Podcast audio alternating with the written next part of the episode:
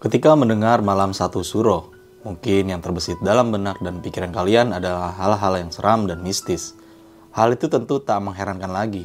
Pasalnya banyak film horor dan cerita turun-temurun yang seolah memberikan label tersendiri pada malam satu suro sebagai malam yang mistis. Konon, malam satu suro adalah malam yang paling sakral dan keramat. Maka tak heran jika pada malam ini masyarakat Jawa khususnya para penganut kejawen akan melakukan tradisi menyucikan diri bersama dengan benda-benda yang diyakininya sebagai benda pusaka. Namun, apa jadinya jika ada seorang yang melakukan pendakian ke gunung sakral di malam satu suro? Hal ini benar terjadi kepada seorang pendaki bernama Cing Bidin. Ia dan beberapa rekan pendakinya melakukan pendakian ke Gunung Lawu tepat di malam satu suro. Tentu saja banyak sekali kejadian mistis yang mereka alami. Bahkan salah seorang rekan pendakian Cing Bidin harus cedera di pendakian saat itu. Penasaran dengan kisahnya seperti apa? Duduk manis, siapkan cemilan, dan selamat mendengarkan.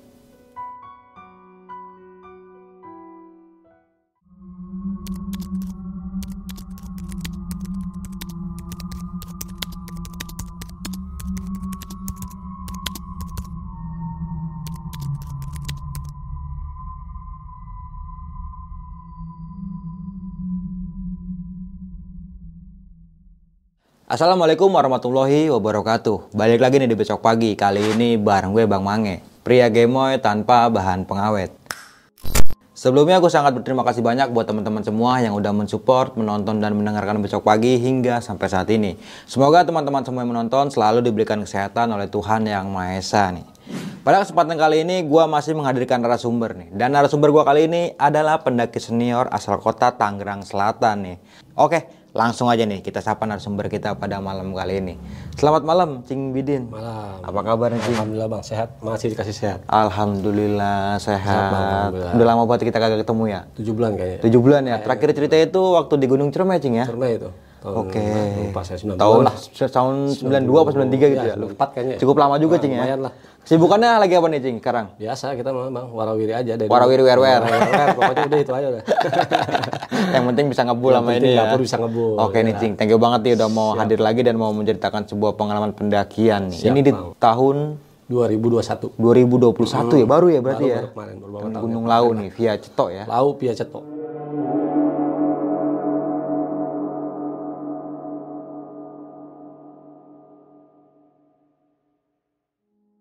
Wah, banyak banget ini. Cetok. Gangguan horornya nih Cing ya pada saat pendakian kali itu ya. Eh, bisa dibilang lumayan lah, lumayan lah. Oke, nah sebelum kita membahas lebih jauh tentang sisi horor Gunung Lau nih Cing ya. Siap. Menurut Cing Bidin dari segi keindahan Gunung Lau itu kayak gimana sih Cing?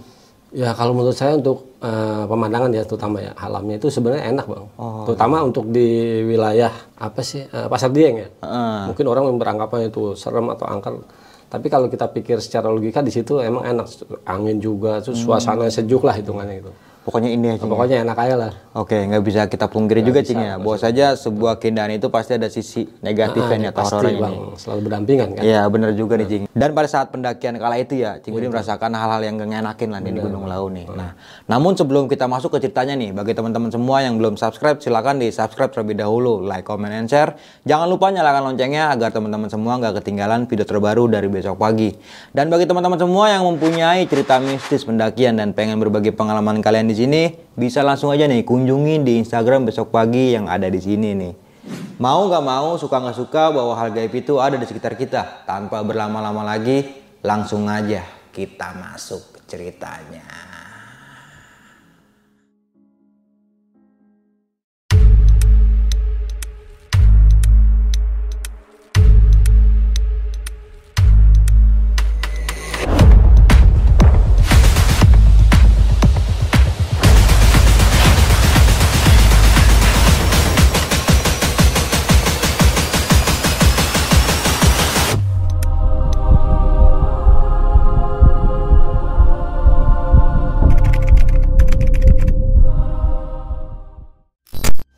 Jadi gini bang, eh, waktu itu tahu- tahun 2021 dan saya juga nggak tahu kalau itu masih masuk bulan Suro. Jadi bulan Suro, saya juga nggak tahu waktu itu bulan Suro lah hitungannya. Saya berangkat dulu kita kan punya bahasa kasarnya kalau orang bilang tuh base camp lah. Ah. Nah, kita ada base camp dan di situ juga ada teman-teman yang dari luar mampir ke situ dan kita rencana mau naik ke laut nih gimana nih cing naik laut ya siap ayo naik lah waktu itu kalau nggak salah hari Jumat atau hari apa. Kita pokoknya berangkat tuh bulan Agustus bang. Kita berdelapan orang. Nah, dari sini awalnya karena kan kita base camp kita di, masih di Tangerang Selatan. Dari sini enam orang. Dari sini enam orang. Berangkat pagi. Nah malam itu kan kita biasa kalau mungkin yang kita naik ini biasanya anak-anak tuh briefing dulu pengarahan dulu segala macam. Kita malam tuh briefing segala macam persiapan buat pendakian tuh briefing briefing selesai malam jam 2 lah. Istirahat pagi kita udah bangun udah packing siap udah packing udah berangkat. Pagi bangun jam 8 sarapan segala macam. Datanglah travel kan. Nah di situ saya cuman nggak banyak ngomong sih. Kan saya juga naik waktu itu bareng sama ponakan kenaikan. Ditanya kenapa cing? Lemes banget gitu. Ngantuk ya? Iya cuma bilangnya iya doang udah. Cuman perasaan saya kayak ragu antara ikut nggak ikut. Jadi ada perasaan ragu gitu loh. Ah, kayaknya males banget. Kayak ada perasaan males gitu. Ah kayaknya males banget dah. Cuman dalam hati doang. Udah ngobrol-ngobrol barang udah naik. Nah ada satu kejanggalan sebelum naik nih bang. Sebelum naik ke elep itu carrier saya ini digantung bang. Digantung gantungannya itu ba- bahasa kasarnya bukannya cuma digantung di paku tapi saya ikat. Jadi kan dia ada ah, untuk tank-tank ini kan. Ah, ah. saya ikat bang pakai tali tuh tapi ya saya gantung tuh. Saya ikat. Saya lihat ini carrier jatuh tuh carrier bah saya kaget. Astagfirullahaladzim jatuh. Nah saya bilang sama satu ada cewek emang namanya Nana lah. Saya sebut Nana namanya. Kenapa cing? Aduh pasan gua nggak enak nih. Ah lu yang aneh-aneh sih. Enggak asli pasan gua nggak enak nih. Bilang kayaknya apa perasaan gua aja mungkin nggak enak kali. Emang kenapa cing? Nggak tahu carrier gua jatuh sekarang lu lihat kan yang ikat lu tahu kan gue ikat carrier gua kencang kok bisa jatuh ya nggak ada angin nggak ada apa gitu istilahnya saya pikir ah mungkin copot gitu saya ambil carrier saya kalau misalkan istilahnya dia copot bang pasti kan putus talinya Ah, ah. itu normal bang masih bentuk bulat begini Masih iketan gitu. jadi kayak copot kalau copot pasti putus kan Ah, ah. ini enggak bang Oh iya. nggak ada nggak ada putus sama sekali dan eh, untuk inan carrier juga nggak ada putus sama sekali. Ah, akhirnya Yang cetekan carrier Mm, gitu. nggak ada putus sama sekali. Pokoknya masih normal lah posisinya. Udahlah banyak pikir naikin lah ke apa namanya elep. Waktu itu kan tas di belakang semua. Di bangga- pokoknya di atas di, di apa belakang semua tuh tas semua carrier di belakang semua. Berangkat waktu itu jam 8 start jalan jam 8 eh, baru masuk tol. Waktu itu kita masuknya tol veteran.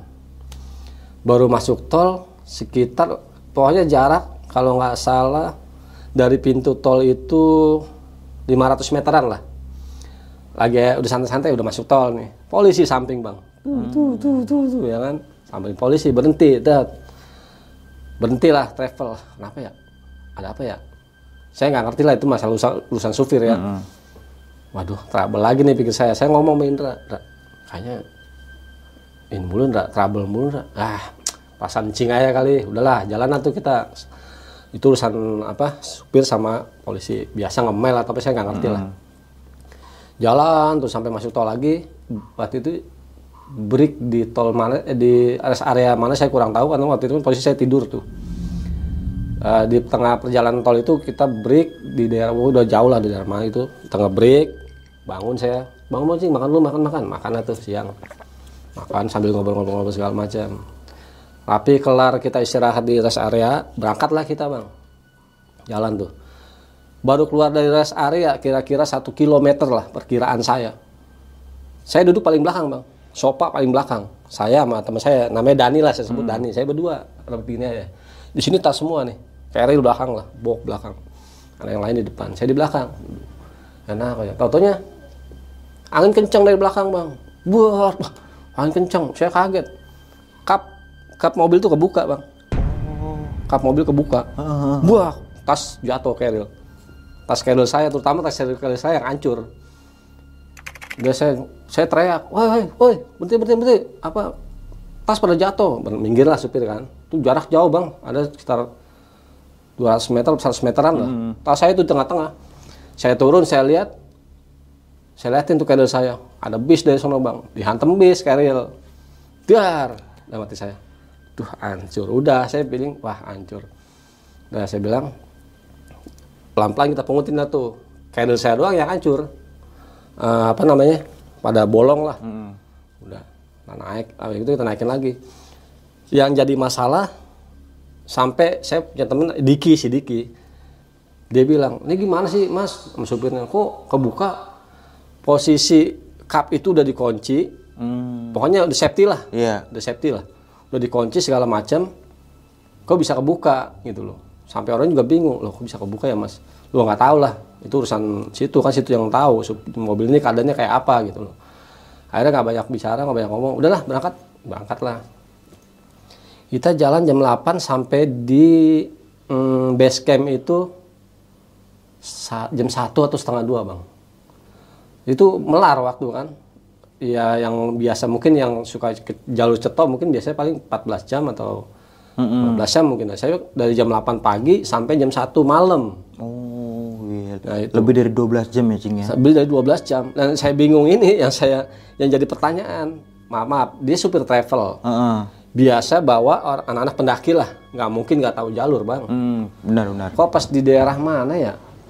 Salah tiga atau mana gitu loh. Nge-map kayak nge-map gitu loh. Sampai nanya sama Diki mas loh kok malah nanya mas? Mas kan situ biasa bawa Iya, iya. orang pendaki lah biasa. Ini kok malah nge-map. Akhirnya muter-muter lama tuh bang. Makan waktu di situ juga. Udah bete kan anak-anak udah pengen istirahat. Akhirnya nyampe juga di base camp jam satu. Break istirahat. Ah, beres-beres lah. Udah. Jam 2 ya, atau jam setengah tiga ya yang mau tidur tidur. Saya nggak bisa tidur emang. Saya nggak bisa tidur karena saya pikir pagi tanggung lah. Mau subuh juga kan.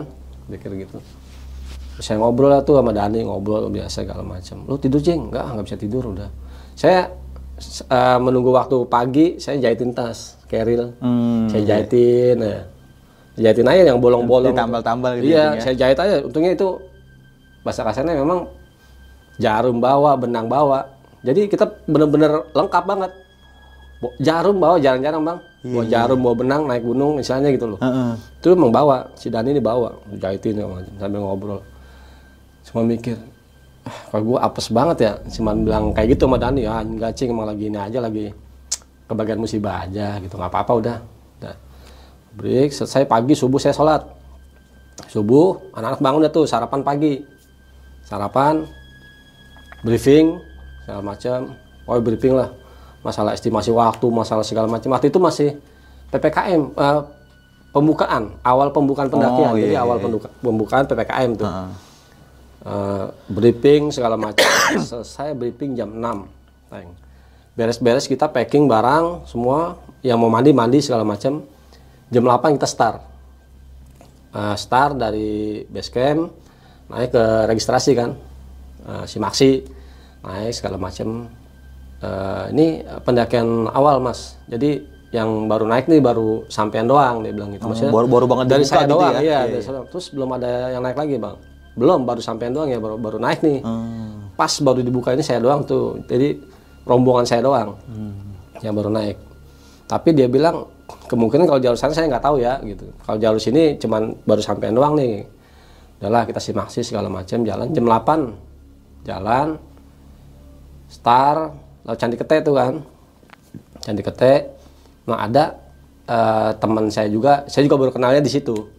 Orang Solo kalau nggak salah namanya saya lupa namanya itu siapa dia mepet saya mulu bang nempel aja gitu kayak orang ya kayak orang pacaran gimana sih Hmm. Itu cewek laki, Bang? cowok bang Oh, cowok. Saya dalam hati saya nih maaf maaf ya Iya. homo di pikiran saya gitu ya kan ya mohon maaf Kalau cewek sih mendingan ya. ya saya lumayan lah kapan lagi kan istilahnya iya, gitu. iya, iya, iya. udah kita jalan dia ngepet dia coba ngomong begini pas depan candi kete anak-anak tuh pada foto segala macem lah karena waktu itu kan memang perjalanan kita tuh tujuannya buat explore juga gitu Hmm. buat explore masalah eh, jalur cetok kayak apa sih terus eh, Dan buat dokumentasi tempat- ah, nantinya. dokumentasi tempat wisa- wisatanya kayak apa sih gini-gini gitu loh sambil foto-foto anak-anak candi kete nah teman saya ini dia dia cuma ngebisikin saya cing cing Eh, cing orang pintar ya dia bilang gitu bang gua kalau nggak pintar nggak lulus SD bang lulus SMP saya bilang begitu Iya, lulus bener. SMA ya kan? bener, bener, bener, bener, bener. ah bercanda aja cing lah emang serius Iya, Bang. bener, bener, bener. ujung-ujung dia ngomong terus bang cing tolong cing backupin saya saya kaget lah apa yang mau di backupin bang kita naik bareng-bareng bang santai aja Hmm. gitu. Enggak cing, kayaknya saya ada perasaan gimana gimana lah itu mah udah halusinasi saya bilang itu biar dia tuh nggak ngedon kan mental. Naiklah dari Candi Kete, naik kita sampai Pancuran 7. Ya, ya Pancuran 7 ya. Pancuran 7 itu kan ada ada apa sih patung-patung segala macam tuh naik tangga Pancuran 7. Di situ berhenti lagi biasa foto-foto lah. Karena memang tujuan kita tuh naik nggak cuma sambil explore nih apa foto-foto segala macam. Kita foto tuh, videoin. Nah si Nana nih cewek ini dia juga videoin juga. Terus dia ngeliatin ngeliatin saya nih. Saya lihat itu ya bukan nggak tahu ini halusinasi saya. Nggak tahu memang pas lagi kebenaran. Itu air pancuran tujuh itu stuck berhenti bang. Total berhenti semua tujuh tujuhnya saya lihat berhenti itu kok berhenti? Air segerojok ini berhenti. Cuman kayaknya si Nana nih ngerti. Ada apa cing ah nggak ada apa-apa. Hancurnya tujuh akhirnya kencang-kencang saya karena biar dia nggak nggak ke bawah suasana kayak itu. dari situ tuh saya udah mulai ngerasa waduh kayaknya nggak beres nih. Itu masih pagi bang jam 10-an kalau nggak salah. 10-an lah pokoknya. Karena kita emang jalan nyantai.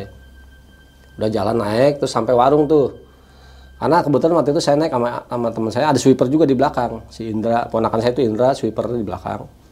Saya naik ke belakang saya naik di naik nggak kalau ada warung kalau nggak salah. Sebelum pos satu tuh ada warung. Saya tungguin tuh si Indra tuh Indra sama Dani tungguin lama banget nih. Taunya dia nongolnya dari jalur sebelah. Jadi nggak jalur yang yang saya naikin itu. Dia nggak tahu muternya ke mana saya nggak ngerti lah. Udah saya kita ngobrol segala macem.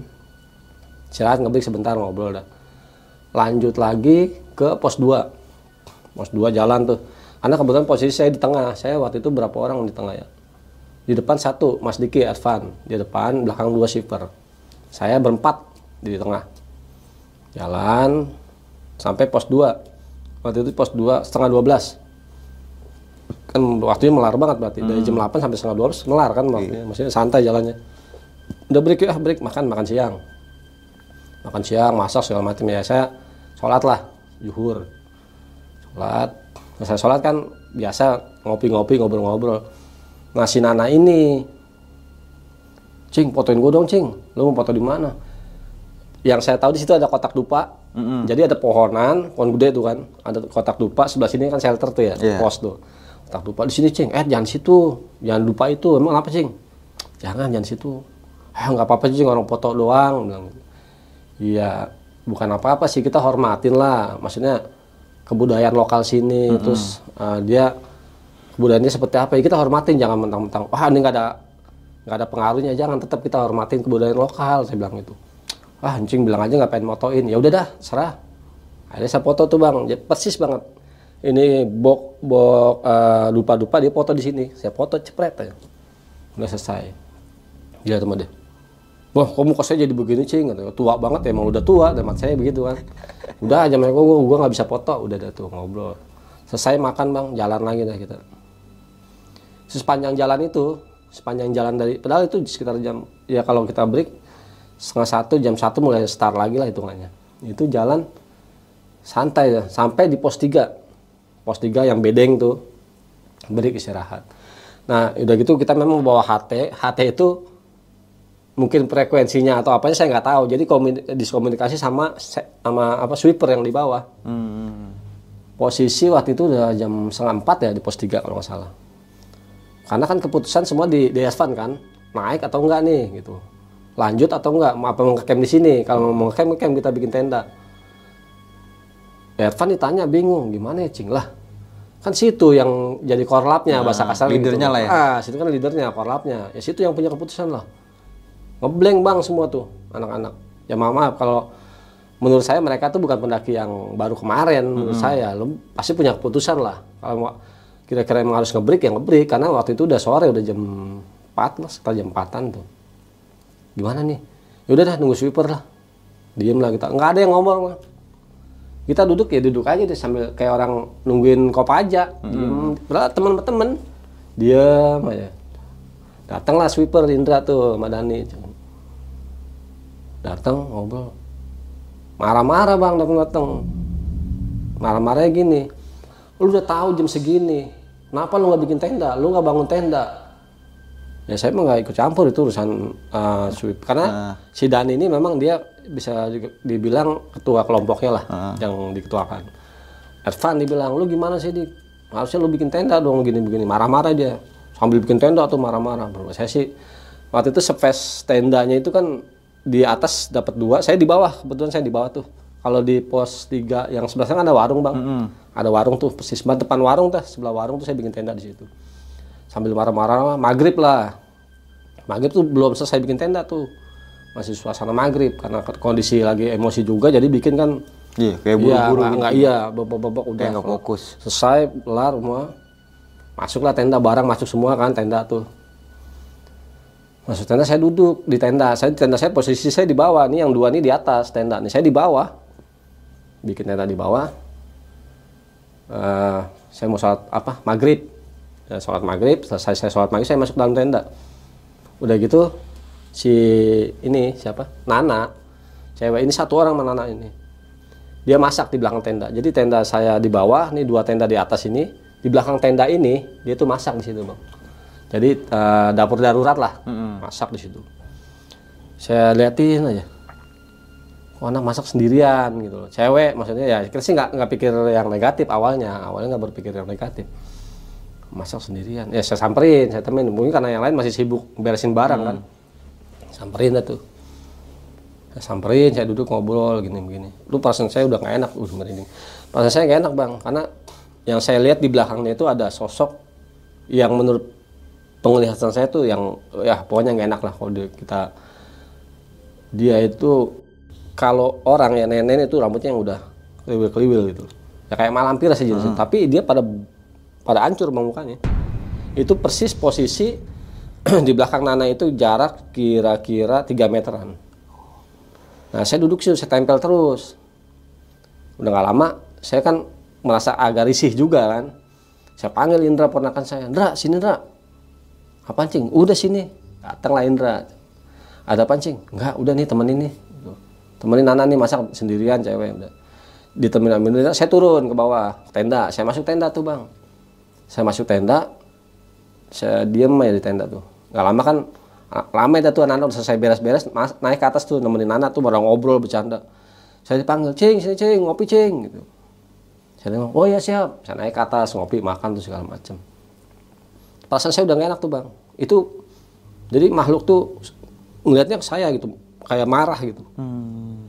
Kayak marah dia saya, wah kayak kalau kalau saya di sini terus nih takut memprovokasi yang lain kan. Udah saya udah kenyang saya turun. Nggak lama saya paling sekitar 10 menit apa 5 menit saya udah turun ke bawah. Saya tidur udah. Saya malam segala macam. Pas malam ini bang tenda saya di bawah sekitar pokoknya saya nggak tahu kira perkiraan pokoknya sekitar jam 1 jam 2an lah itu saya nggak bisa tidur emang. Saya di dalam tenda tuh bertiga saya Iki Wahyu. Saya bertiga saya tengah posisi. Waduh pengen kebelet pipis nih mau buang air kecil kan. Saya bangun dari Ki Ki gue mau apa nih mau buang air kecil nih. Ya elah buang air kecilnya takut cing. Ya kan beda bang kalau rasanya udah kayak udah nggak nyaman gitu loh. Saya buka sleting bang. Saya udah siap mau keluar buka sleting nih. Kebetulan waktu itu tenda saya tuh masuk eh, arahnya tuh arah ke tebing sana tuh semak-semak kan. Pohonan tuh semak-semak. Saya buka buka tenda seret. Oh perasaan gak enak ya? Nah itu yang sepintas nggak tahu itu halusinasi saya nggak tahu cuman ah, paling penglihatan saya doang nih. Saya buka tenda itu di semak-semak itu itu mata bang. Kayak mata macan maksudnya merah tapi seng aja. Astagfirullahaladzim. Langsung astagfirullahaladzim saya begitu saya tutup tenda. Udah saya merinding bang. Saya tutup tenda. Riki nanya ada apa cing? Agak nggak ada apa-apa. Saya juga ngeliat cing katanya. Lu ngeliat? Tuh cing jangan banyak ngomong cing. Udah udah udah. Jangan banyak ngomong jangan ribut. Udah kita tidur aja. Udah dah tuh kita rebahan. Baru saya rebahan bang. Kedengeran tuh suara kaki. Saya pikir pendaki bang. Dup dup dup. Wah pendaki ini naik dari bawah nih. Kok tiba-tiba tenda saya tuh kayak diinjak? Gini nih bel bel beng beng beng. Saya memiliki berdua di gitu bang single singlean cuma nggak bisa ngomong diam aja. Sampai nget nget nget tenda tuh. Dua kali dek dek hilang dek udah. Selesai sempat ketiduran saya sebentar. Tidur bangun pagi beres-beres packing. Naiklah kita ke dari pos 3 ke pos 4 naik. Di pos 4 kita naik waktu itu jam dari pos 3 kalau nggak salah jam 10 atau setengah sebelasan lah naik sampai di atas tuh juhur jam setengah satuan. Itu kan ada, ada kotak dupa juga itu situ kan ada. Ada Pak Umar namanya. Dia naruh keril tuh di bawah kotak dupa. Saya bilang Pak Umar mohon maaf ya. Eh, kalau bisa kerilnya jangan taruh di situ. Kalau mau taruh keril di dalam aja di dalam shelter kan bisa masuk ke dalam situ. Emang kenapa sih enggak taruh dalam aja. Ya udah. Segala macam selesai. Kita nunggu gimana nih? Saya bilang sama Mas Diki karena dia kan Arfan kita mau nunggu sweeper apa kita jalan aja?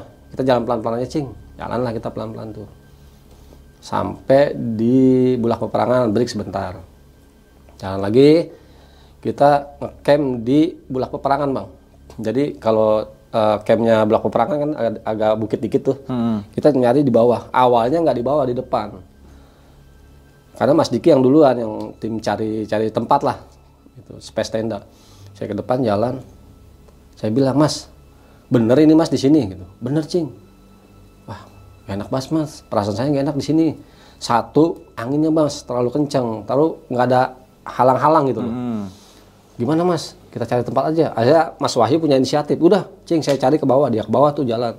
Cari tempat yang alhamdulillah masih ketutupan pohon-pohon lah. Udah akhirnya bikin tenda di situ. Sampai maghrib bikin tenda. Datanglah si Indra sama Dani nih sweeper berdua. Ya mereka ya, explore lah segala macam dia berdua selesai kita maghrib saya sholat. Si Dani ini bikin hemuk bang di belakang tenda. Jadi tenda saya itu adep-adepan. Eh, empat, empat tenda saya ingat empat tenda saya tendanya Indra. Ini satu lagi Pak Umar sendiri buat tenda sendiri sama Dani ini sendiri. Di belakang tenda itu ada hemuk memang ditaruh hemuk sama si Dani ini. Bikin hemuk kan tuh. Nah masak lah tuh si Nana nih cewek ini masak. Hawa kan dingin banget tuh waktu itu bang masak saya nggak nggak banyak keluar emang saya nggak banyak keluar. Saya di dalam banyak kan di, di dalam tenda satu karena dingin juga gitu. Eh, kopi matang Nana manggil cing kopi cing. Siap keluar saya kan.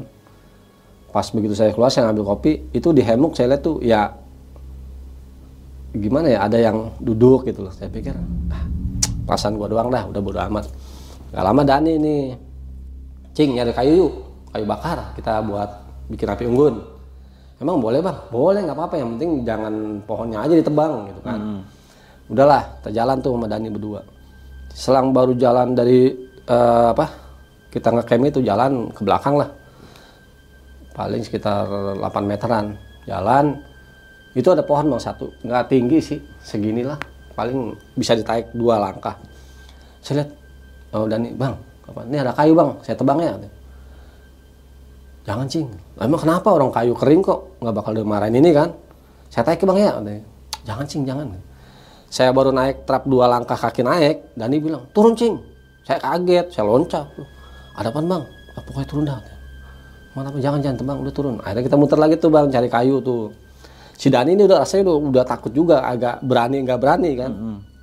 Wah, ini anak kayaknya agak jiper juga nih. Padahal dia ah, maaf kalau bahasa pendakan dia udah lumayan pengalaman lah nyari kayu bakar. Kayu gelondongan gede bang. Ya segede gini lah ada tuh di bawah tuh.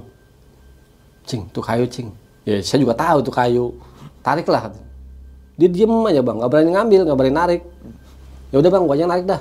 Saya tarik tuh ya. Nggak panjang sih nggak berat lah saya tarik. Saya tarik kayu. Nah, ada pendaki. Naik tuh bang. Dua dua orang. Itu benar pendaki asli pendaki. Naik si Dani kaget astagfirullah setan. Itu bukan setan bang. Pendaki gue bilang. Ah lu yang nggak ngajal udah ambil kayu.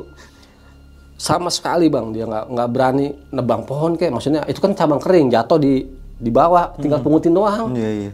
bang itu banyak bang. Lu ngapain lu ngajakin gue nyari kayu? Lu mau ngambilin kayu gue nih kayu udah gue seret-seret nih gue bilang gitu. Ya cing dia akhirnya ngikutin saya. Ngintilin aja megangin ya gitu. Eh ini kayak anak kecil gitu. Malam bakar sampai di tenda kita bakar apa api unggun lah. Api unggun segala macam udah. Saya bilang sama Indra saya panggil si Indra tuh Indra sini lu. Apa sini. Apa cing? Saya bilang lu hati-hati. Emang kenapa cing? Enggak pokoknya hati-hati lah gue nggak mau ngomong. Kan gue udah bilang gue dalam pendakian ini gue bisa cerita tapi di bawah gue nggak mau cerita di sini. Saya mau bilang Indra lu hati-hati Indra. Emang kenapa cing? Enggak gue nggak mau cerita. Pokoknya di bawah ceritanya nanti. Ya udah. Ya udah cing. Eh, Indra balik ke tenda lagi ya. Ya udah dia balik ke tenda tuh. Malam tidurlah kita. Malam selesai tidur udah pagi kita siap-siap packing segala macam mau buat summit kan ke puncak. Itu jam berapa ya? Lupa saya sekitar jam 10 apa jam berapa gitu. Bangunnya siang bang rencana sih bangunnya pagi. Ya biasa pada molor lah. Iya, kesiangan susah. iya dibangun susah. Masih suasana dingin udah akhirnya kita packing segala macam jalan lah. Kita ke eh, pasar Dieng yang orang bilang maaf maaf ya yang orang bilang di laut itu dibilang pasar setan dan saya baru tahu oh ini pasar Dieng. Kalau logika saya yang baru naik maksudnya baru tahu jalur itu kalau eh, pikiran logika murni kita itu wajar bang kalau misalkan orang dia yang baru naik itu kesasar. Karena menurut saya jalur itu hampir sama semua. Jalur sama terus pohonnya mirip-mirip. Kayak pun cantigi pun apa sih gitu Nah, kayak mirip-mirip. Udahlah kita naik. Naik kita pas sampai sebelum masuk pasar Dieng itu kan ada batu dua nih. Batu dua kita mau masuk tuh si Nana rokoknya jatuh. Rokok jatuh. Saya diemin aja tuh. Gak lama saya ambil. Saya ambil aja diemin. Saya tanya nah lu kehilangan rokok nggak? Ada cing rokok saya katanya. Nih. Lah kok rokok saya ada? Nih rokok lu bilang. Itu patokan saya di situ. Oh ini awal masuk di sini. Udahlah masuklah kita ke dalam sampai kita di eh, Boyem. Boyem. Makan lah makan siang di Boyem. Makan siang yang lana- yang lain naik saya nggak naik. Sampai saya dipaksa buat naik. Sama Indra sama Diki. Ayo cing naik cing. Nggak. Gua nggak bakal naik. Kalau gua bilang gua nggak naik gua nggak naik. Batin gua gua di sini. Emang kenapa cing? Enggak udah pokoknya batin gua di sini. Terserah lu mau naik naik. Gua tunggu di sini. Akhirnya kita karena memang waktu itu niatnya buat uh, explore juga ya saya tuh ke belakang pendopo belakang Hargo Dalam itu kan ada banyak untuk para peziarah ya para peziarah tuh pada maksudnya di situ tidurnya mungkin ya. Banyak tiker-tiker sih bang tiker-tiker pandan itu kan. Dari situ saya explore saya masuk ke Hargo Dalam. Saya masuk ke Hargo Dalam saya lihat tuh Hargo Dalam ada apa ada apa saya lihat. Pas saya mau masuk tangga kan ada tulisan tuh Hargo Dalam. Di sebelum masuk itu kan ada eh, ruangan yang kayak benda-benda kayak keri bukan keri sih kayu-kayu gitu. Saya masuk saya kan kalau masuk saya ke belakang saya gini aja nih. Si Indra udah duluan saya di tengah Diki belakang pas saya mau masuk saya ngeliat saya pikir saya "Lah, saya izin maksudnya saya izin doang. Boleh nggak ya namanya? Kita kan di tempat orang. Tetaplah tata krama saya pakai tuh saya izin. Saya mau ngelangkah mau naik nih tangga pertama. Saya saya mau izin saya mau masuk ke dalam diizinin nggak? Gitu. Kalau diizinin saya masuk kalau nggak diizinin saya nggak masuk. Itu udah saya izin. Nah ternyata di situ ada sosok makhluk yang saya lihat itu kayak macan bang. Tapi palanya orang. Itu dua di pintu masuk itu. Tangga itu tangga. Dua di situ pasang kelihatan saya. Udah. Saya izin. Alhamdulillah saya masuk saya izin. Saya tetap saya kirim doa di dalam. Eh, saya kirim doa. Saya tujuannya bukannya saya menyembah dia atau apa. Saya enggak cuma saya, saya berdoa. Mungkin ini saya leluhur kita lah. Saya berdoa lah buat buat dia buat kita agar kita selamat sampai rumah segala macam. Tujuan saya itu saya berdoa saya datang sini baik-baik mudah-mudahan saya dapat berkah dari semua ini gitu loh. Udah selesai lah saya di dalam di harga dalam itu saya selesai saya keluar. Indah nanya lagi sama saya cing naik cing? Enggak gue nggak naik gue udah di sini. Pokoknya kayak gue nggak bisa udah nggak bakal jalan ke atas. Dan dari Boyem itu kan jalur kelihatan bang. Jalur kelihatan jelas kan. Saya duduk tuh di situ. Yang lain naik Dani Nana semua naik. Saya saya ditinggalin HT satu bang. Dikasih HT buat komunikasi.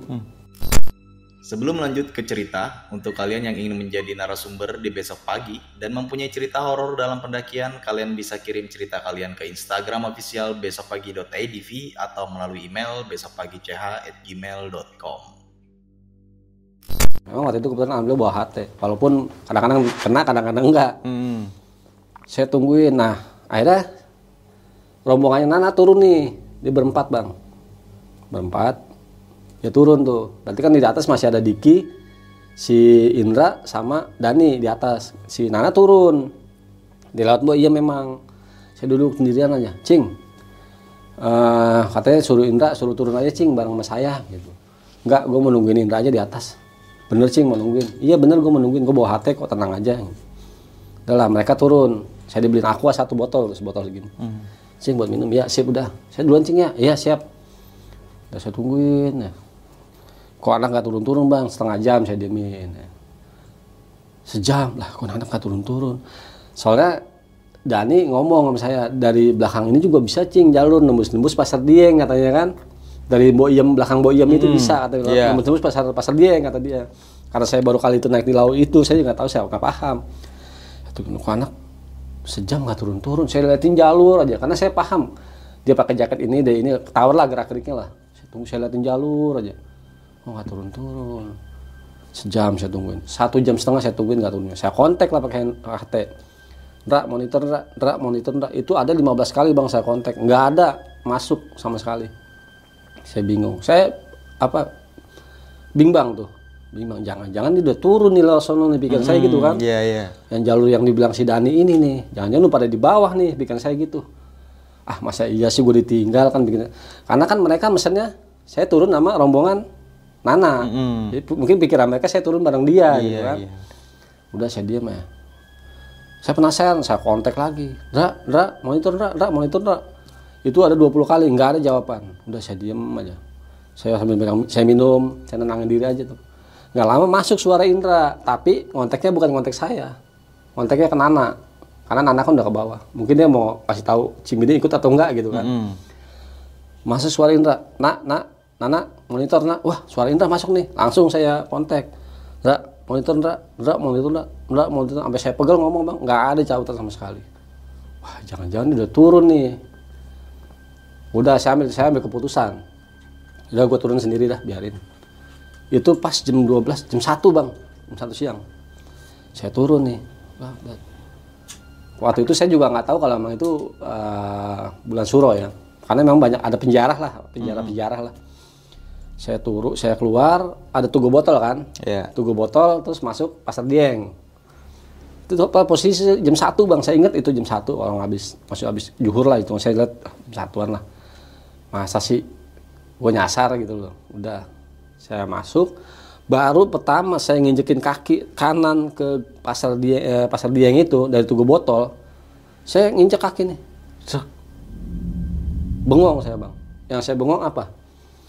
Itu pasar Dieng tuh apa sih? Semu, Bang. Kayak nggak ada kehidupan. Nggak ada kehidupan. Saya ma- saya lihat, teng, saya bengong, bengong aja. Kok punan nggak ada yang bergerak? Pohonan satu pun nggak ada yang bergerak, Bang. Logika itu di ketinggian 2000 kan. Paling gede, ya, hampir mau 3000 lah. Nggak mungkin tuh nggak ada angin, Bang. Itu pohon sama semua, pohon kayak puncak tinggi itu yang sama semua. Saya gini, cek, "Wah, kok begini amat ya? Semu pokoknya. Pokoknya kayak di kuburan malam-malam dah semu gitu. Astagfirullahaladzim. Saya balik lagi bang ke Boyem. Saya ragu. Ah, baliklah ke Boyem. Balik tuh. Itu pertama sekali. Pertama saya coba. Saya di Boyem, saya diem aja. Saya kontak lagi. Ndra, Ndra, Ndra, Ndra, Ndra. Nggak ada jawaban. Aduh, gimana ya? Ah, masa gue nyasar sih gitu loh. Saya balik lagi kedua kalinya. Dua kalinya lagi saya balik tuh bang. Saya balik. Bismillahirrahmanirrahim. Masa sih nyasar gitu. Saya ngelangkah lagi. Bang, begitu lagi bang. Bang, semu. Wah, kok kayak kayak suasana mati aja gitu kayak pokoknya nggak ada kehidupan lah Astagfirullahaladzim ya Allah ada apa nih ya ragu mulai saya ragu tuh saya balik lagi ke Boyem saya duduk saya bengong aja masa iya sih cuman saya nguatin diri mental saya. Masa sih gue nyasar di sini gitu loh. Udah saya diem saya tiga kali saya coba. Kalau tiga kali gue nggak nggak nggak bisa udah dah gue minta tolong orang lah istilahnya gitu. Saya tuh saya masuk lagi tuh ke pasar. Sebelum saya masuk itu jadi sebelum kalau ke eh, setahu saya kalau sebelum ke apa tugu botol itu kan lewat harga dalam kan? Nah di situ saya lihat orang keluar bang. Pakai udang-udang putih baju putih. Saya pikir itu apa penjara, ya, ya. saya pikir wah ada penjara nih. Itu jarak paling 4 meteran lah kelihatan. Saya begitu saya kan kalingan pohon tuh saya begini dia lewat ceng. Wah asik alhamdulillah.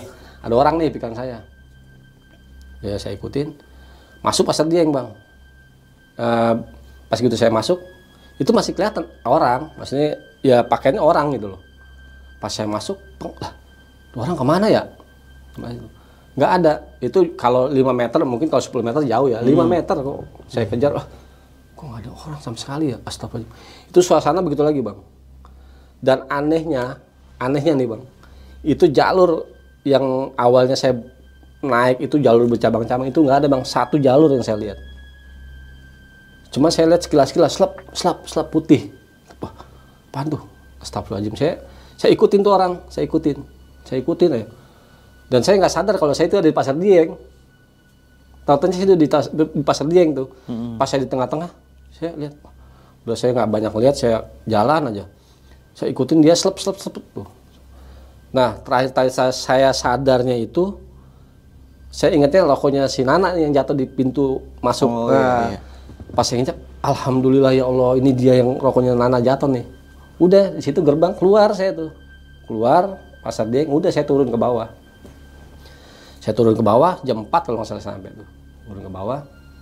Nananya, cing sendirian cing? Iya sendirian. Loh emang kabar sama Indra? Enggak di kontak nggak bisa bisa oh, udah gua mau apa mau istirahat tenda. Saya masuk tenda nggak banyak ngomong. Nggak lama datanglah si Indra.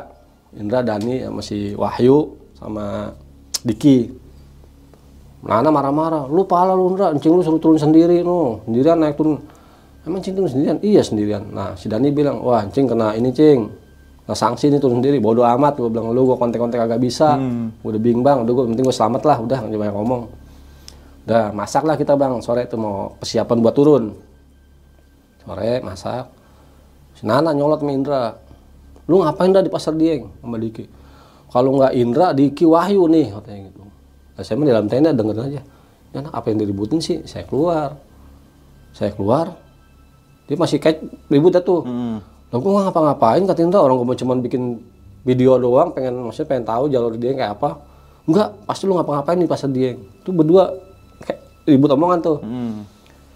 saya diam udah mau maghrib kalau sebelum maghrib sebelum bawahnya sekitar jam setengah limaan. Mau mimpin doa tiba-tiba mang jadi kalau dari kupak menjangan tuh kan atasnya buat ngecamp saya sebelahnya ini ada bukit tuh. Bukit itu kayak saya lihat tuh orang manggil saya samperin. Ke balik bukit yang saya ngambil kayu itu saya samperin. Anak-anak nggak tahu kalau saya nyamperin dipikir mereka saya buang air kecil kan? Hmm. disamperin dia cuma gini sini lu sini lu gitu. Kayak yang ledek gitu loh. Saya samperin kabur. Saya kabur kabur. Akhirnya saya udah gue balik aja. Saya balik lagi sama anak-anak tuh. Nah saya balik posisi saya nangis. Si Indra saya minta si Indra. Langsung ya bukan saya so bisa atau enggak. Paling enggak saya bantu doa lah. Jangan sampai ada kejadian yang enggak enggak gitu loh. Indra saya pegang belakang Indra. Kenapa cing? Ada apaan? Udah jangan ngomong si Dani sini bang. Saya sambil nangis tuh sambil ngeluar air mata tuh. Saya saya diam udah ada apa cing? Enggak udah nggak ada apa-apa udah. Jalan lah kita siap packing mau beres jalan jalan tuh bang. Saya saya saya awalnya awalnya pas turun itu saya si Nana ini belakang maunya jalannya sama Dani nggak mau sama Indra. Jadi nggak mau Indra dia awalnya galak sama Indra tuh. Saya udah sampai bulak peperangan pas mau turun yang ke bawah itu jurang tuh tikungan itu kan. Pokoknya udah pas sabana ujung Saban- sabana saya berhenti di situ. Nggak taunya si Nana sama Dani itu lewat muter bang ke ituan ke bulak peperangan. Iya. saya nggak tahu ngapain tuh dia anak oh, ngapain muter orang? Jalur deket sini adalah sono udah. Sampai situ dia ini bang bukannya ke jalur yang yang ada jalur. Dia nerobos lurus mau ke jurang. Saya cuma pa- pada kaget bang astagfirullahaladzim ngapain tuh anak? Saya pikir saya untungnya ada pohon bang. Dia muter balik muter balik sendiri. Buat melotot aja. Terus Dani cing cing tolong cing tolong. Saya udah paham kan. Udah lu ngapain sih? Gue bilang. Lu kayak pendaki baru aja lu mental lu cemen banget lu. Maksudnya biar dia tuh mentalnya jangan jangan down lah gitu. Kayak gini doang lu cemen banget. Udah jangan gini gini enggak gue masih kesel sama Indra. Ya udah ntar di bawah aja urusannya jangan sini kita mau turun nih. Masalah kita lagi masih di jalan. Enggak pokoknya gue sama Indra. Tapi kalau udah gitu dia jalan tuh. Ya udah sekarang gini aja. Lu sama Mas Diki semua turun bawah duluan. Gue di belakang gua, saya Indra Dani sama Wahyu berempat belakangan. Jalan atau turun ke bawah. Itu malam bang. Jalur di, di, di jalur tuh malam. Indra trouble saya udah feeling nih wah nggak enak nih kayaknya Indra nih. Karena memang satu beban juga mungkin ya. Saya, saya tempel di belakang dia. Jadi saya Indra saya Mas Wahyu. Mas Wahyu paling belakang nih. Jalan jalan jalan jalan udah sampailah kita di pos 4 tuh. Pos 4 kita sampai maghrib. Pos 4 maghrib. Sampai di pos 4 maghrib saya sholat. Nah di situ di pos 4 tuh kebetulan ada rombongan juga banyak sih berapa orang gitu loh. Bikin tenda camp di situ di dupa itu saya udah bilangin mas mohon maaf mas ya jangan ngalingin dupa mas bikin tendanya saya bilang gitu. Lo nggak apa-apa mas saya udah sering sini. Oh ya udah saya mah cuman kasih nasihat aja gitu. Selesai saya sholat selesai saya bilangin tuh orang saya turun. Paling sekitar 15 menit atau 10 menit lah. Saya turun tet, di atas teriak bang yang rombongan tadi tuh. Iya. cewek cewek semua teriak. Wah wah wah si Wahyu, Mas Wahyu bilang cing kesurupan cing katanya udah biarin aja yang using kesurupan kita juga lagi repot ini dia bilang gitu biarin aja orang ada yang ini kok bukan kita nggak mau nolong ya satu saya lihat jalur tuh udah- kan lumayan bang kalau pos empat tuh Naik lagi ya? Ah, lumayan. Udah gitu kan kita juga si Indra cedera. Sekarang gini aja mas, kita pikirin pentingin tim kita dulu lah. Yang penting sampai di bawah dulu pos 3 lah. Cing tapi ini, udah ayo turun turun jangan banyak ngomong. Posisi Mas Wahyu di belakang, saya tengah Indra jalan. Nggak lama baru tengah jalan, ketemulah rombongan si Nana nih, kebrik dia, kebrik bikin kopi. Saya nyampe, tep, saya bilang Indra, "Ndak, bentin dulu. Itu jarak jarak dari saya ke Nana itu paling 3 meteran. Berhenti enggak? Ada pencing, udah berhenti. Jangan ke situ dulu. Saya tahu nih karena dia lagi pada maksudnya ada ada crash lah. Saya nggak tahu masalahnya apa, crash saya nggak tahu. Udah diam. Apa sih? Udah diam-diam jangan jangan di situ. Si Nana ngeliat Indra ngumpet, Bang. Yang awalnya galak nih. Awalnya galak ngumpet dia. Ngumpet di balak si di, di tempat belakang Diki gitu dia udah selesai udah packing jalan baru dah tuh saya berhenti di situ ngebreak ada apa cing udah aja main ngomong gitu dah akhirnya jalan-jalan-jalan si sampai di pos 3 saya sengaja bang jadi si Nana nih naruh keril di sini ini keril Indra yang saya pegang tuh saya taruh deket Nana tuh. Di situ saya taruh saya sengajain. Si Indra duduk kan deket keril dia. Paling nggak kan kalau Nana mau ngambil keril tuh pasti deket Indra gitu.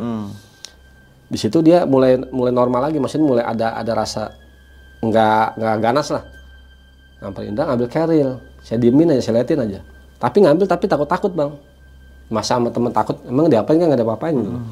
Udah ambil saya ngambil air tuh di belakang warung. Pos tiga itu kan ada air ada warung kan di belakang ada, ada air gerucukan loh saya ngambil air saya baru ngambil air nih. Usak usak usak usak aja tuh. Di situ juga. Yang saya lihat itu orang, orang itu itu juga. Tapi dia mama bang ada kayak kelelawar ini begini nih bang. Saya ngeliat itu begini nih. Ya. dan mati saya lu jangan ganggu gua gua mau turun. Udah saya merinding. Gua mau turun jangan ganggu gua. Udah jangan ganggu gua lama saya saya sambil ngambil air nih, saya sambil ngeliatin turun jangan ganggu saya. Cuma saya dalam doa gua di sini datang baik-baik jangan ganggu gua. Udah saya diam itu Gak lama hilang selap udah. Nah si si Indra nih trouble. Gue nggak mau turun cing. Ya gue bilang kalau lu nggak turun semua nggak turun. Nggak ada yang turun. Kalau lu lu turun harus turun semua turun. Nggak ada yang nggak turun. Nangis Indra tuh. Nangis saya nggak tahu masalah apa aja. Nangis dia nangis tuh nggak pokoknya turun turun semua turun nggak ada masalah. Turun jalan sampai di pos 2 itu udah mulai adem bang. Jadi kalau ketemu tuh udah kayak biasa aja udah nggak ada masalah. Udah ngobrol lah ya. udah biasa lah. Ngobrol mah nggak cuman Hmm. nggak nggak nggak nggak kaku lah. takut Ah, gitu nggak ya? kaku lah nggak takut lah. Aneh-aneh. Udah ngobrol-ngobrol. Mas Diki jalan duluan. Indra saya bela- biasa saya belakangan. Saya, karena saya Indra kan cedera saya nggak backup juga gitu loh sama Mas Wahyu ini. Saya backup nah di situ bang tuh lewat sekilasan saya tuh Vuat, itu anginnya keberasa banget bang kayak orang lari Astagfirullahaladzim. Cuman Dani bilang, apa cing? Agak, nggak ada apa-apa. Udah, santai aja. Nah, udah gitu turunlah kita. Turun, si Da- dia udah duluan dah tuh mereka. Ketemu lagi di warung, pos bayangan itu di warung. Udah normal, normal, biasa ngobrol. nggak ada apa-apa, normal, normal. Udah sampai bawah, dia turun duluan, saya tetap. Nah, yang saya bingungnya itu bang, Indra itu di pos 3, normal bang yang awalnya dia jatuh, dia sempat jatuh dari pos 4 ke pos 3 itu pertengahan lah. Pertengahan pos pos 4 ke pos 3 itu jatuh Indra itu. nggak bisa jalan. Di di di lakban sama Mas Wahyu di inilah biar bisa jalan lah. Udah, tapi pas di pos 3 normal. Ya normal aja. Gua Jalan bilang, kayak biasa gitu. Biasa aja. Wah, gue bilang dibikin-bikin nih pikiran saya gitu kan. Udah selesai kita jalan sampai di Candi Kete saya saya Candi Kete saya Indra Dani duluan karena mungkin lelah juga kan. Saya Indra Mas Wahyu tuh bertiga. Mas Wahyu duluan Indra di belakang saya di belakangnya Indra paling belakang saya tuh. Jalan kusuk kusuk kusuk kusuk. Ah kan kalau Candi Kete sebelah itu ada jurang tuh. Nah dari situ saya lihat tuh kayak burung kayak bur- kayak burung sih ke atas itu bos ah masih ada aja pikiran saya gitu kan. Udahlah ah bodo amat udah mau sampai ini pikiran saya udah jalan lah tuh. Sampai di bawah sampai di Simaksi selesai beres. Nyampe lah kita jam 12 kalau nggak salah. 12, 12 malam. Sampai. Terus Indra oh, yang mau beres-beres beres mandi-mandi dah. Udah saya mandi dulu beres-beres tuh. Nah, saya sholat isya saya beres-beres selesai. Si Indra nanya cing ada apa cing tahu nggak yang si Nana masak itu di pos 3 itu udah yang nempel dia. Jadi Nana itu udah ditempel bang di pos 3 tuh. Oh iya. iya. di pos 3 tuh mentempel sama makhluk itu bang. Ditempel sampai di bulak peperangan sampai di gupak minjangan tempel. Tempel situ. Nah terus saya bilang lu tahu nggak yang tadi gua ke bukit? Itu ada sosok yang cinglet tuh kayak orang kerajaan bang. Kayak ya maaf ya kayak kayak model kayak nyoroki dulu orang kerajaan cewek gitu. Lah. tapi ada ada ada mahkotanya ada pendampingnya.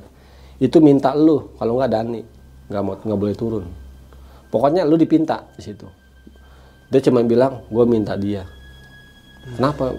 Hmm, saya nangis karena saya pikir ponakan gue ngapain lu mau minta? Gitu. Loh ini teman gue semua lu mau ngapain minta dia? Gitu.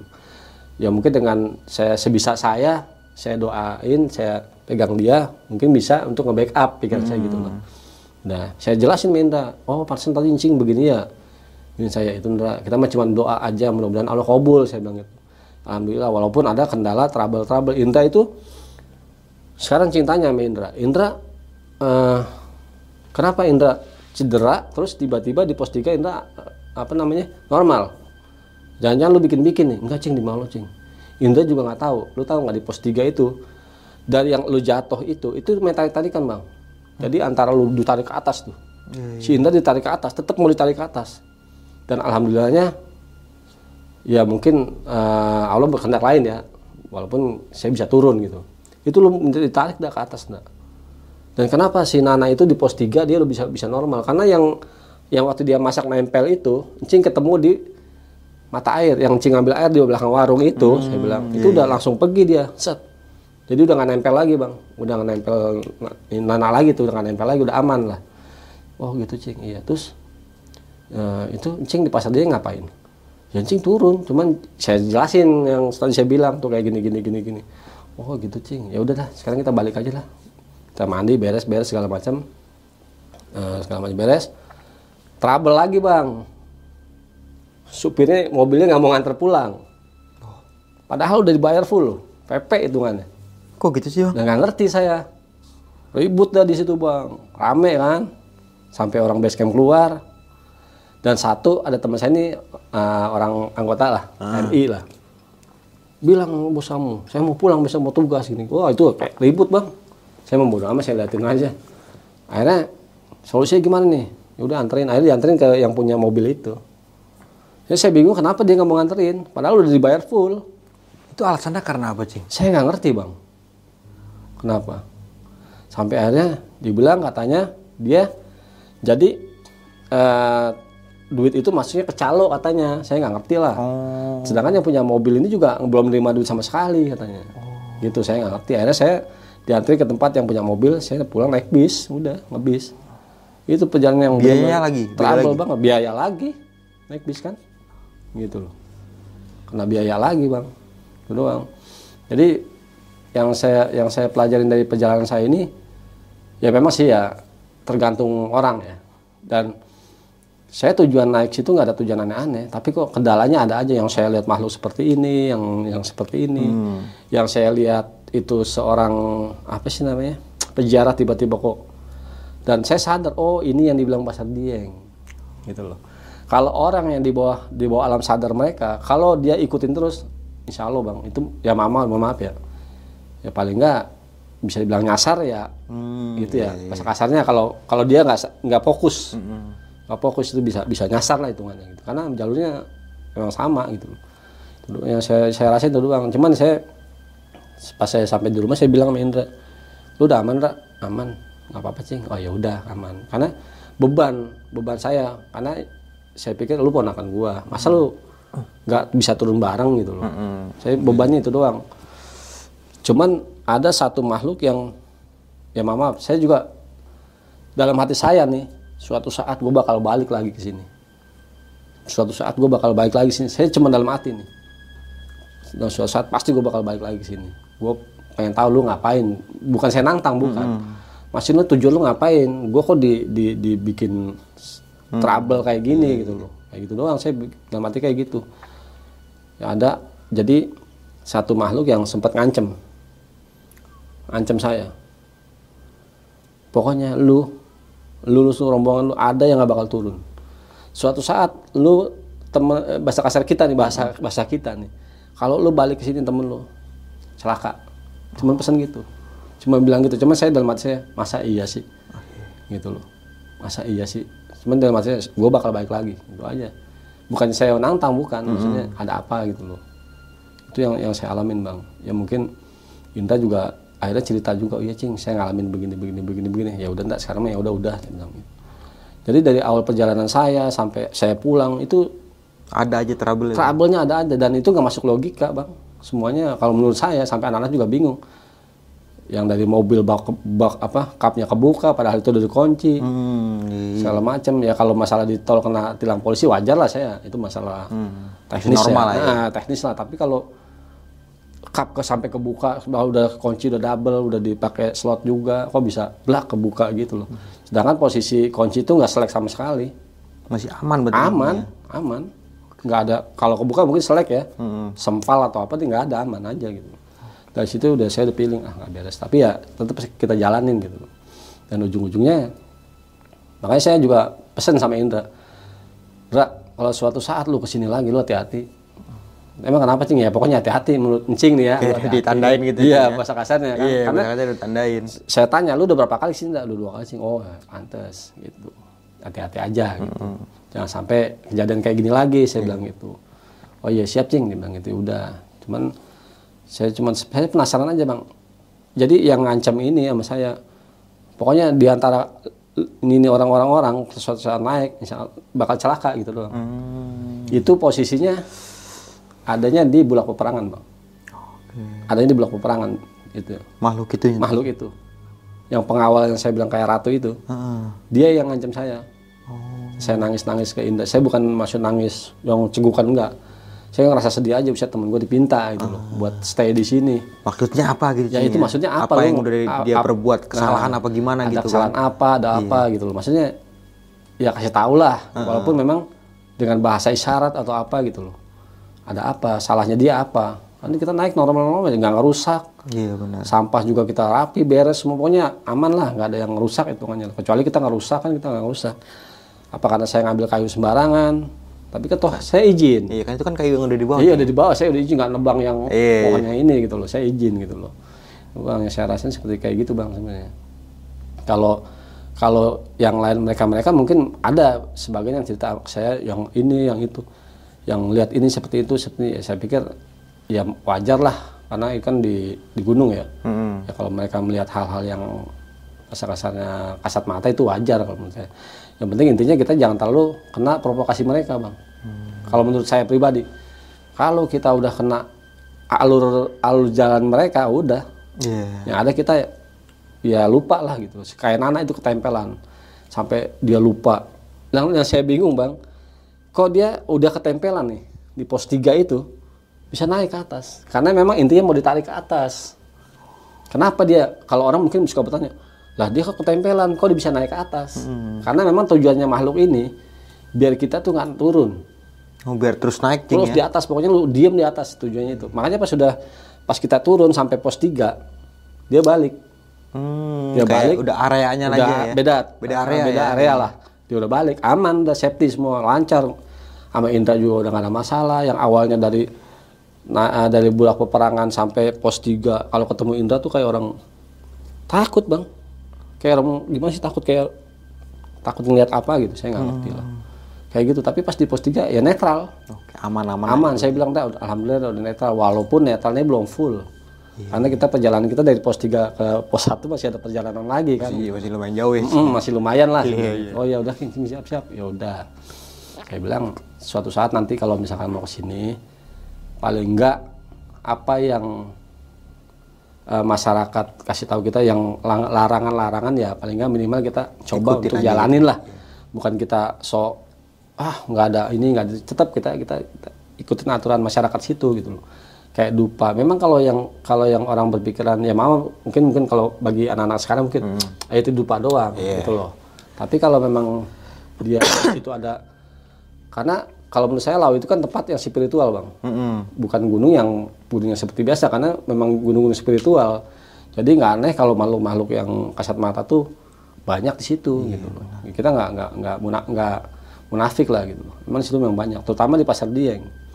Karena di pasar dieng itu saya lihat di situ ada orang naruh uang. Mm-mm. maksudnya naruh uang rokok. Nah, saya sempat berpikir ini buat apaan? Nah itu kan sebenarnya ngundang bang. Secara nggak langsung. Lu gua kasih makan. Ya seneng lah mereka. Iya, iya. Makin- malah- kayak- malah makin banyak ya, makin banyak ngumpul lah. Iya, iya. sebenarnya kesalahan dari kita juga kalau mereka toh kita nggak kayak gitu ya mereka juga nggak ini. Karena saya lihat tuh ada duit sepuluh ribu lumayan nih bikin saya kan. Tapi karena saya takut itu kearifan lokal ada batu-batu yang numpuk segala macam kalau orang usil sih ditendang aja jebret ya kan? tapi kan kita mikir oh janganlah. Mungkin ini budaya atau apa ya udah. Itu sebenarnya itu kalau orang bilang pasar dieng atau disebut dengan pasar sel itu wajar. Karena di situ kita pribadi manusia tuh secara nggak langsung kita tuh udah nuker barang. Hmm. gitu. Dengan cara ngebuang Dengan koin cara- gitu ya. eh, naruh rokok lah. Naruh rokok, duit naruh gitu. duit lah. Itu kan secara nggak langsung transaksi. Iya. gitu. Secara logika kita. Lo lo ngapain naik gunung lo kan dingin butuh rokok ngapain lu taruh di situ rokok logika itu lo bang karena itu kalau menurut saya versi saya Atau mungkin bayar uang jalur gitu. itu dia Buat lewat Mendingan itu. lu buat buat di aqua ya kan Iya, iya, iya. ngapain uang sepuluh ribu lu taruh di Emang bawah karena udah tradisi dari turun Nah, temurun makin takutnya seperti itu. Iya. Dan berlanjut berlanjut dan timbulnya akhirnya banyak mengundang makhluk-makhluk yang kasat mata Hmm. gitu. Oke. Kalau menurut saya seperti itu. Oke. Itu pendakian yang yang saya nggak sangka ternyata di Gunung Lawu. Lau dan eh, Bulan Suro. Saya tahu taunya pas udah di rumah. Oh, baru sadar berarti di bulan Suro. Eh, eh, Pas udah di rumah cing Pas berarti. udah di rumah dibilangin, "Cing, tahu Cing kemarin kita naik Bulan Suro?" Aduh, pantesan. Tapi nggak bertepatan tanggal satu nggak cing? Nggak. Kayaknya tepatan tanggal satu bang. Oh, satu Suro berarti. Tanggal satu tuh saya di atas. Makanya saya bingung, oh pantesan banyak penjara gitu. Ah, iya iya iya iya. banyak penjara terus juga banyak dari pos 2 ke bawah itu banyak orang-orang Chinese turun. Orang Chinese lah. Kayak ada sesajen Iya, gitu ya. oh, orang banyak Chinese ya. pada turun loh, orang-orang Chinese. Mungkin pelesiran kali ya mungkin bagi kita ya, nggak Iya, ngerti lah. mungkin mau Apa. nyobain pecel boyem apa Ya gitu. kayaknya bisa kan? jadi Kita ya. berpikir positif aja. itu aja. Oh, ternyata bulan suro pantes Hmm, ramai. iya, ya udah lah, sih nggak banyak pikir. Jadi itu bang, yang saya alamin bang. Eh, saat saya mendaki di Gunung Lawu, eh, sisi-sisi lain dari dari kita sebagai manusia ada sisi malu-malu gaib yang coba untuk memprovokasi mengganggu kita Hmm. itu bang yang saya alamin. Iya, Waktu 2001 ternyata itu di bulan Suro gitu. Itu aja bang. Dan yang alhamdulillahnya bisa sampai ke rumah lagi dengan selamat ya. selamat lah. Alhamdulillah. Walaupun banyak banget trouble, ya, trouble, banyak, trouble. banyak drama gitu Iya, ya. benar. Saya Sampai-sampai mobil alap itu nggak mau nganterin pulang. Nah itu dia. Padahal udah bayar full. Padahal udah full VV. Gitu. Tapi dicecer lagi nggak tuh cing yang pencari mobil itu? Jadi dari pihak tim cing Saya? Dami ya. ya saya minta tanggung jawab ke yang punya mobil, yang punya travel. Iya, Ternyata dicalonin lagi supirnya kerjasama main di, di luar tanpa sepengetahuan yang punya iya, iya, mobil. Pantesan kagak hafal Iya, jalannya. makanya nggak hafal jalan. Iya, kalau travel asli mah ya Ya pasti hafal mungkin lah masih gitu. hafal. Tapi yang saya bingung, dia bilang dia sering nganter eh, apa nganter pendaki lah tahu. Ya mungkin ke Gunung Gede kali Cing. Bisa jadi. Ini tinggal lurus doang. gitu Tinggal ya. 15 doang kan. Oke nih Cing, Ah, kalau boleh bertanya sedikit tentang pendakian pada saat itu ya. Kan sempet ngelihat yang tadi sempat dipanggil-panggil loh sama makhluk yang perempuan itu dan dijaga dua orang itu Cing. Itu kelihatannya jelas nggak Cing? Jelas bang. Kalau saya pribadi jelas. Oke. Jelas. Jadi gini, saat saat saya mau udah mulai mimpin doa, dia tuh nongol dari dari bukit. Oh. Karena posisi saya tuh pas madep bukit, Ah, Dia pas ma- mau mimpin doa mau turun ya? mau turun. Saya samperin, saya samperin kabur. Saya balik dia balik, ngeledek. saya samperin dia kabur. Itu bertiga berdampingan terus. cuma bilang gue minta temen lu gitu doang Oh gitu doang. iya yang yang jaganya ini gue minta temen lu satu gitu Tapi dia nggak nyebutin apa kesalahannya gitu, Cing. Dia nggak bilang. Cuma dia ngomong cuma gue pengen dari pengen satu orang itu. ah, gue pokoknya temen satu orang pokoknya temen lu kalau nggak dia dia kalau nggak Indra ya Dani Oh udah diincer gitu, Cing. Nah, saya bilang, oh, lu ngincar laingan gua, leader gua. Saya kan dia karena dia berdua ini leader, Bang. Oh. Gitu. Oh ya udah. Silakan kalau emang lo bisa silakan, bukan saya nantang gitu. Saya cuma bilang gitu. Ya udah, akhirnya nggak lama kita ya trouble itu. Sampai Nana ribut, sampai segala macam. Nah, berarti kan yang ngikutin Nana ini makhluk ini, Cing. Beda lagi, Cing, makhluk ya? Itu sama sebenarnya, Bang. Suruhannya dia juga. Oh. Sebenarnya intinya iya, itu suruhan dia. Jadi gini bang, pas kita nyampe di pos 3, mungkin mungkin menurut dia kita nih orang-orang yang, yang dipilih. Ah, Gitu. iya, iya. Di pos 3 nih kita ditunggu nih, siapa yang kira-kira gua tempel nih, Hmm. gitu, buat bisa dijadiin provokasi. Gitu loh. Makanya Nana yang Nah, Nana sendiri ya. dia cewek sendiri, Iya, iya. tempel lah dia. Yang saya bilang makhluknya yang nenek-nenek itu, Ah. saya ditempel. Oh, berarti kayak makhluk yang nenek ini bawahan yang putri itu kali. ya? bawahan dia pesuruh kayaknya Pesuruh ya. Kalau kayak pilih saya pesuruh oh ternyata lu nyuruh ini sampai di sini teritorialnya batasnya dia cuma sampai sini Hmm, sampai pos tiga ke ya? bawah udah nggak berani dia Oh, udah beda lagi, beda, udah beda lagi lagi mungkin, Cing. Mm-mm, makanya tarik tarikannya tuh di antara pos 4 ke pos 3 si Indra tuh tarik Hmm. Nah, sama satu lagi nih, Cing kan sempat ngelihat eh, sosok mungkin ini sosok makhluk atau Hmm. orang asli, Cing, yang berjubah putih yang pakai imamah putih itu, Cing. itu bang yang jadi pertanyaan saya dia keluar dari argo dalam Heeh. orang cuman memang saya nggak lihat kakinya Karena pakai kayak baju gamis mungkin gitu gamis putih semua. Ini udang-udang putih. Cuman ada tapinya bang. Di di di dieng di pasar dieng itu dia gerak dia tuh cepet. Jadi kayak kayak apa ya? Bebayang bebayang gitu. Cuman saya lihat putih. Dan saya bingung saya saya ketarik ngikutin. Hmm. dan saya nggak sadar kalau saya itu ada di ternyata ada di dalam pasar dieng. Ya. Itu udah sempet tiga kali, Cing ya. udah tiga kali saya Dan, ragu. dan yang ketemu makhluk ini yang terakhirnya, yang terakhir ketiganya ya. Ketiga kalinya Oke, iya, iya. mungkin dia nuntun saya ini jalurnya mungkin gitu Ah, secara nggak langsung, secara ya? nggak langsung deh saya saya sadar sadar itu ketemu rokoknya si Nana Oh, di awal masuk pasar itu ya. Heeh. terakhir kan dari pintu sana keluar kan di rokok Nana Iya, iya. saya ngeliat rokok itu tep saya baru sadar wah udah keluar dieng nih gitu loh di dieng tuh saya nggak sadar antara ngimpi nggak ngimpi tapi saya jalan Ngikutin yang baju putih itu, putih Cing. itu cuman yang saya lihat tuh suasananya sepi senyap kayak gimana sih? Pokoknya sepi senyap cuman jalur tuh satu bang. Nggak ada jalur yang lain-lain. Oke, padahal dalam aslinya jalurnya bercabang Asli gitu jalur kan. bercabang. Ya, pas saya berangkat ya. Ah, ah, ah. pas pulang sih saya lihat jalur satu lurus. Nggak ada belok-belok begitu. Tapi kalau batu-batu sih ada. Hmm. Nah, itu kan di tahun 2021, Cing ya. 2001 Sampai sempet naik lagi nggak nih tahun-tahun ini? Atau tahun kemarin tuh? belum belum. Atau Indra mungkin naik lagi? Mungkin kayaknya indah kayaknya naik ya. Enggak, udah udah naik belum? belum belum naik tapi memang rencana ada mau lagi saya sana Oh, rencana iya, iya. Mau ngetes doang, Cing ya. Ah, pengen, ah coba lagi ya kayaknya enak gitu bukan menantang bukan Bukan menantang ya. bukan pengen, oh suasana lah Iya, iya. Oke, nih Cing kan sempat pas turun itu kan nungguin Indra ya. Dan rombongan pertama ini kan udah turun tuh yang rombongan Nana ya. ya betul Yang dan si Indra ini berpesan bareng Cing Bidin turunnya saya gitu ya kan. diajak bareng kan, Iya, tapi cuma nggak mau saya karena nungguin Indra. Nungguin Indra. Dari situ udah ada feeling gak Cing tentang hal-hal yang aneh gitu buat di atas gitu tentang Indra atau yang lainnya itu. Ah, kalau saya gini bang, kenapa saya stay di situ di Argo Dalam? Karena saya feeling saya udah gak enak. Saya sempat ada ya mungkin ada apa ini halusinasi saya itu ada ada bisikan, lu di sini jangan naik, jangan muncak, udah lu di sini. Gitu. Nah, mungkin itu bang. Oke. Tapi yang yang bikin saya ragu kok mereka nggak nggak nongol-nongol udah dua jam saya tunggu.